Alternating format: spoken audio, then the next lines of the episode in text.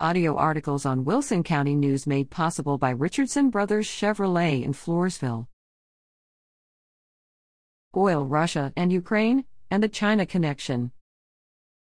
I wake up every morning to news on the radio, but it's been a long time since I was able to listen to news that made me want to face the day. Sure. News has always been bad, but it was always things that were short term and we could do something about, or at least we could try. Then along came the pandemic and more than two years of social distancing, isolation, contact tracing, lockdowns, business closures, and grim daily statistics of mounting deaths from a vicious, unknown virus.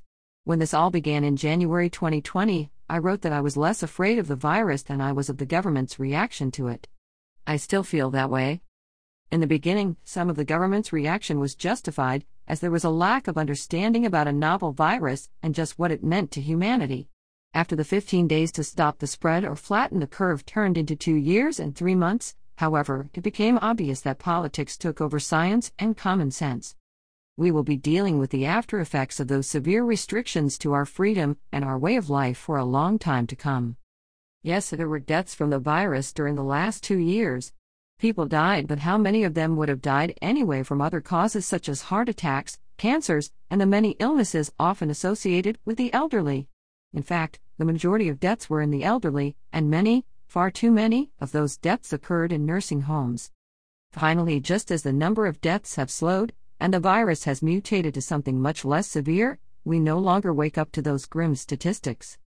But we are waking up to other news that is equally or more tragic, as people in Ukraine are being killed or ousted from their homes in the wake of Russia's invasion, we are helpless once again about what we can do, and realize that we are in it for the duration. We watch aghast as inflation is gobbling up our economy. We watch as Russia blames Ukraine for putting out disinformation. We watch as Ukraine blames Russia for attacking them under false pretenses. We watch as America claims China is putting out disinformation about who is to blame for the war and about supply chain problems exacerbating our out of control inflation. We watch as free speech is being censored for political reasons. We watch as people are banned for having differing opinions. Whereas Americans used to be able to have honest disagreements, now we are hit with accusations of hate if we dare to disagree.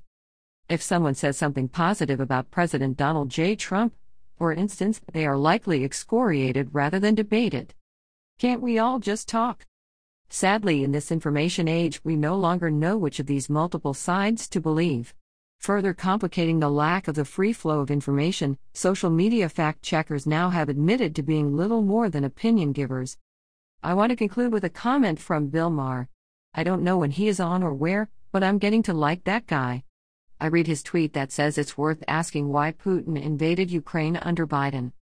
The Democrats hammered Trump mercilessly throughout this term about being a Putin supporter, so if Putin thought Trump was really that supportive of him, why didn't he invade when his friend Trump was in office?